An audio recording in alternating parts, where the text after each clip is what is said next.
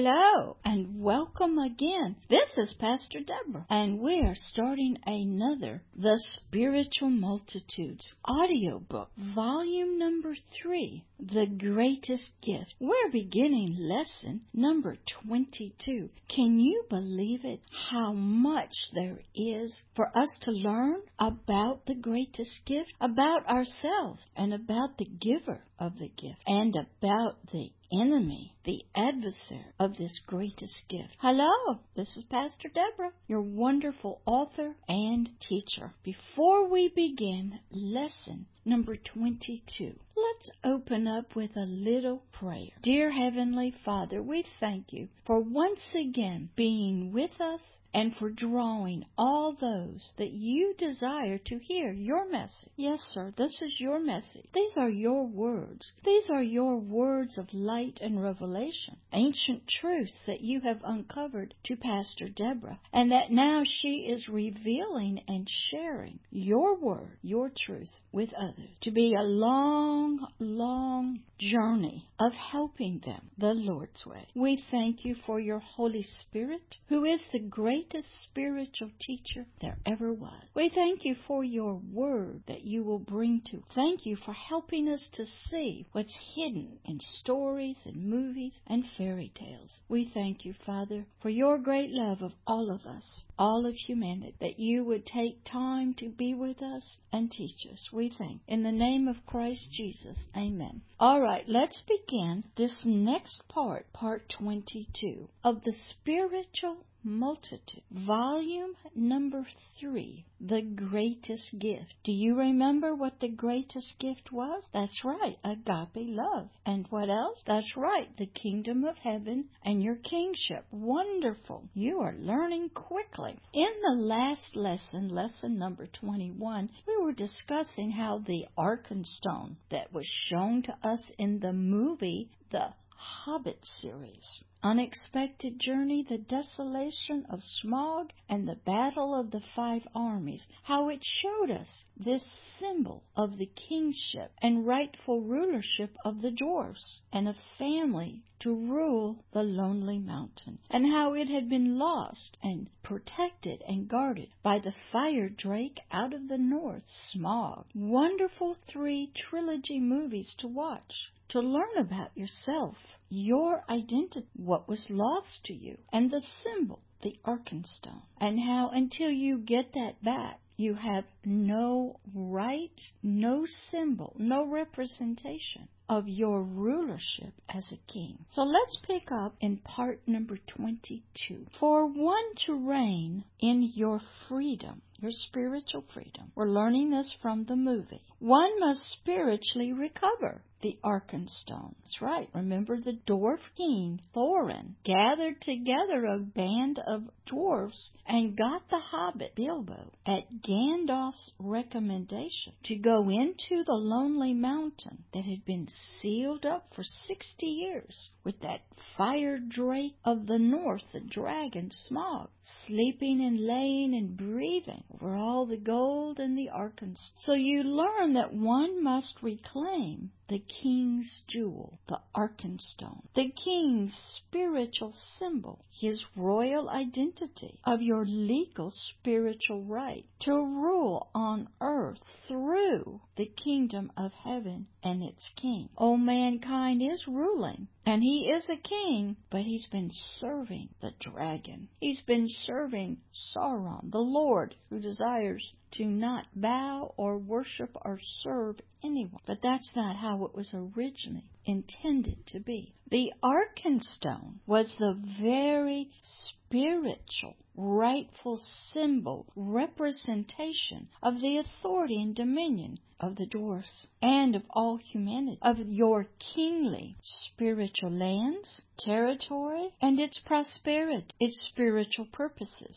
its glory and riches, its reputation, its throne of kingship. Yeah, in the Arkenstone, that represented everything. A spiritual king must go on a spiritual journey. We learn that. Pastor Deborah went on it. When she learned that she was to be a righteous spiritual king of a kingdom ruling here on planet Earth. I had to go on a journey and I had to learn all about me, this kingship. I had to recover the symbol, the archons. I had to learn about the territory that I was to rule and reign over. And I also had to learn that when you get in that position, a sickness could grow through pride and greed in your mind. We see that a lot now in a lot of our rulers of nations, our politicians our congressmen, our prime ministers, even our religious leaders, our business CEOs, people of non-profit organizations. Pride and greed can go to your head, and you can rule as a dragon,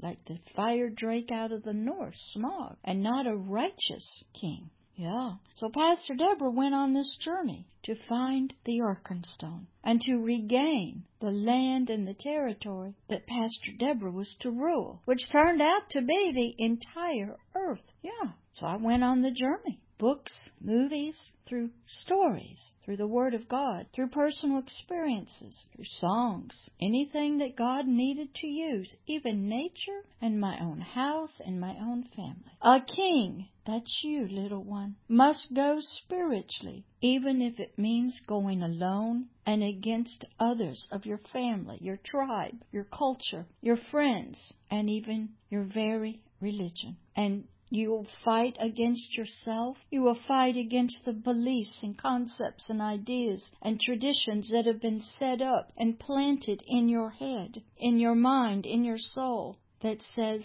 you're not a king. You're not to rule anything but to be ruled and you're to be a slave. A king must venture out into the spiritual woods, the lands that a darkness has spiritually fallen over. You must go. A spiritual land where nothing good grows any more. You must go out into it, for it is there. It is hidden high above woods, the spider webs, as you'll learn from Bilbo having to climb up the high tree to breathe the free air. You can even see how you can be overtaken and invaded in your own mind by another. When you look at Gandalf, the white wizard, in the Lord of the Rings trilogy, going into the land of Rohan and casting out the white wizard Sauron out of the king of Rohan, who had changed him and bewitched him, made him old and defiled and out of his mind, so to speak. You might see a mental illness in this king of Rohan.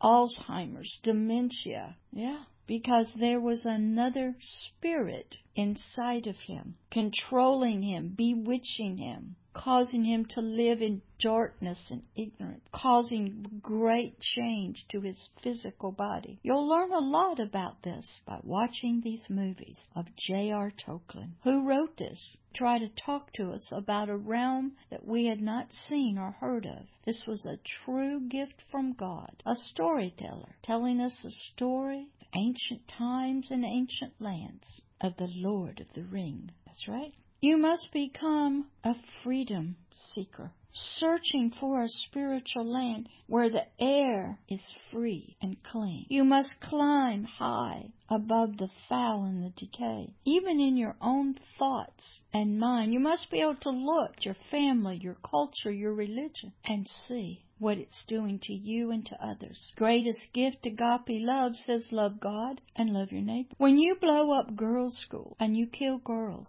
who are trying to learn, is that loving your neighbor? No, that is not loving your neighbor. You will be in a spiritual land where there's webs from giant spiders that they have created in your mind, in your thoughts, in your ideas. They've got you bound up physically. If you move or think in any other direction, you're trapped. You are the spider's prey, and they will wrap you up and consume you as food. It's not pretty when you start looking at your condition, the conditions of others, the conditions of your leaders. You will hear people say, if I don't do something, I'll get in trouble. You'll hear other people say, I have to go along with the herd or they have great unseen trouble, pains. They are prey for the enemy. of the greatest gift. A king must know that a dark power spiritually lives in the world, and it is dark, and it is powerful, evil, and wicked. And it controls most people in the world. And it has a foothold here on planet Earth. A king must know that this dark power is the shadow of an ancient horror. It will not show itself. It hides in the mist. It works quiet, deep inside. Sometimes it explodes out to use fear and death to control. A king, as you are becoming, you must know a lot. You must learn. You must look. You must seek to understand that one that can summon the spirits of the spiritually dead, the demonic spirit, and can summon human spirits who are not yet connected and born again out of death into life through the greatest gift. They work for this dark power. And this dark power controls them, summons them. They do his bidding. And that there are dead spiritual enemies and dead spiritual men to God. Yeah, you'll see that in the movie. In the fortress, Gur, where the dead are alive. Yeah. I think Radagast the Brown ran into some of those. You learn more about them, the Ringwraiths. You learn about even those that when the king of Gondor, Aragorn, goes into the caves to bring out the dead who had become traitors to their king. They were still living. They had not yet been released out of their prison of hell and death into life, because they had not fulfilled their oath and their honor and their duty, came. Excellent movies to watch. Go slow. Take lots and lots of notes. Dead spiritual fallen angels. Devils, they're called. Demons. They are here. They are of the dark power. And a king must know about them. A king must know that this ancient dark power has weapons not of this earthly world, not of this earthly world of the living. And what could they be? Spiritual swords we see in the movie, powerful words, spells of concealment and bewitchment, powers ruled through spiders and dwarfs and orcs and evil men and animals and creatures and elephants. Yes, watch the movies. Watch all three Hobbit movies and all three movies of the Lord of the Rings. And they use spells, words of concealment, these weapons that carry poison that will poison and kill its victim. They have swords, words filled with deadly poison. Yeah, there are real swords, yes. And sometimes when you're sleeping, you'll have these dreams of being stabbed or shot. Just like you have dreams of feeling you're having sex with someone. And you might even have an orgasm because your spirit is doing this. And it is being done to the You will be in battle in your spirit. You will be running and fighting, attacked in your but you'll be in your dreams. You'll just think they're nightmares. They have swords, a relic of ancient time, a bygone age, a forgotten age. All of this spirit stuff to many has become just legends, myths, history, superstition. But you know what I just saw on YouTube? I just saw an advertisement for psychics. Do you know that psychics use this dark power? They have connections to that other world? Yes, they are connected to this dark lord through one of his demonics. The demonics has helpers. They have watchers. They watch over people. They watch everything you do, say, buy, every text, every email. They know all about you, your family, your history. So when you're going and seeking help, answers from a psychic, you are getting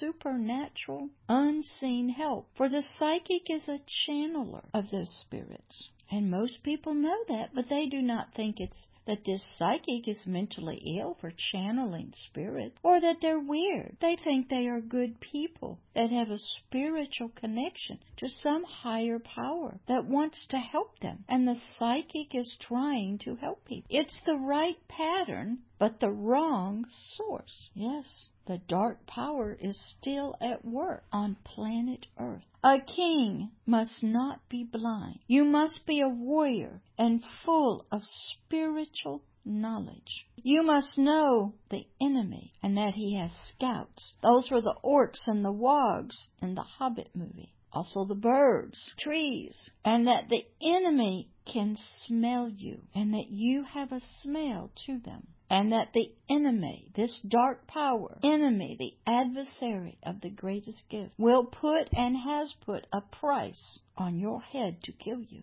And others will seek to get that prize, to get the money, or whatever it is for killing you. Could be fame, legacy, property, gold, business, sex. They will pay the price to kill you, to get what their hearts desire. A king must recognize there is something at work in the world more evil than just a drag Smaug. Something more powerful than that. A spiritual king must not remain blind and ignorant. A spiritual king must know that this powerful enemy will not be ignoring you. And I want to end this lesson right. Let's end with a short prayer. Dear Heavenly Father, thank you for all these words of light and revelation. Help us to go back and listen, to watch the movies, the six movies, the three Hobbits and the three Lord of the Rings, and to go slow and listen so you can reveal to us